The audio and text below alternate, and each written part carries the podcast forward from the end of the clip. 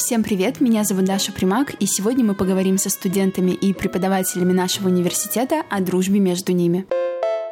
Мы позвали четырех студентов и преподавателей, чтобы задать им четыре провокационных вопроса. Богемская Наталья Николаевна. Юлия Ханбекова. Анастасия Сергеевна Харченко. Никита Орехов. Первый вопрос.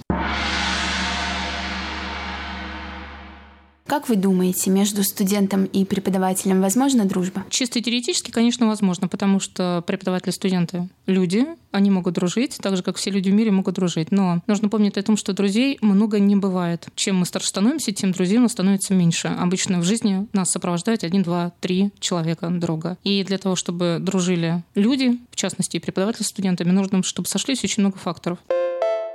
Да, я думаю, это возможно, если они умеют разграничивать личное и рабочее. Например, если ты весь семестр не делал ничего по дисциплине своего друга, то не должен рассчитывать на поблажки и обижаться за заслуженные оценки. Точно так же, как и твоему другу, не должно быть стыдно тебе ее ставить. Это зависит от нескольких факторов. Конечно, сложно, более сложно дружить, если разница в возрасте между педагогом э, и студентом ну, большая. Если не очень большая, то, конечно же, попроще.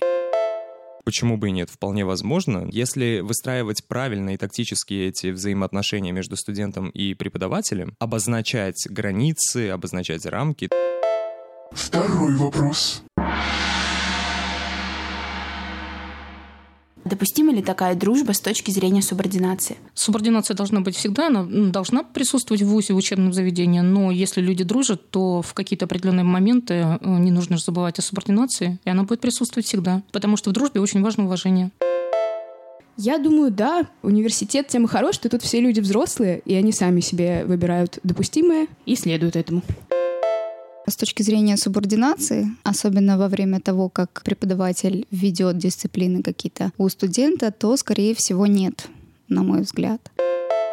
С точки зрения субординации, дружба должна быть в определенных рамках. Условно говоря, это не человек, с которым можно сходить в бар, не человек, с которым можно потусить, а человек, скорее, с которым можно пообщаться, чей опыт можно перенять, с кем можно посоветоваться. Третий вопрос.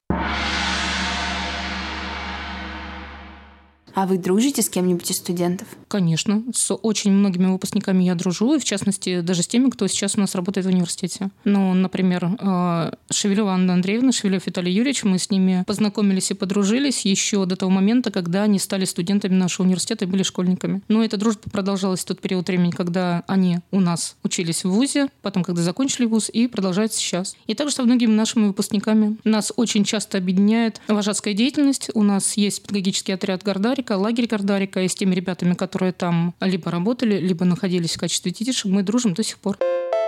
Для меня друг — это родной человек. Поэтому товарищем, а, я думаю, студент может стать, но другом это должно только пройти какое-то количество времени, когда, скорее всего, студент уже перестанет быть студентом.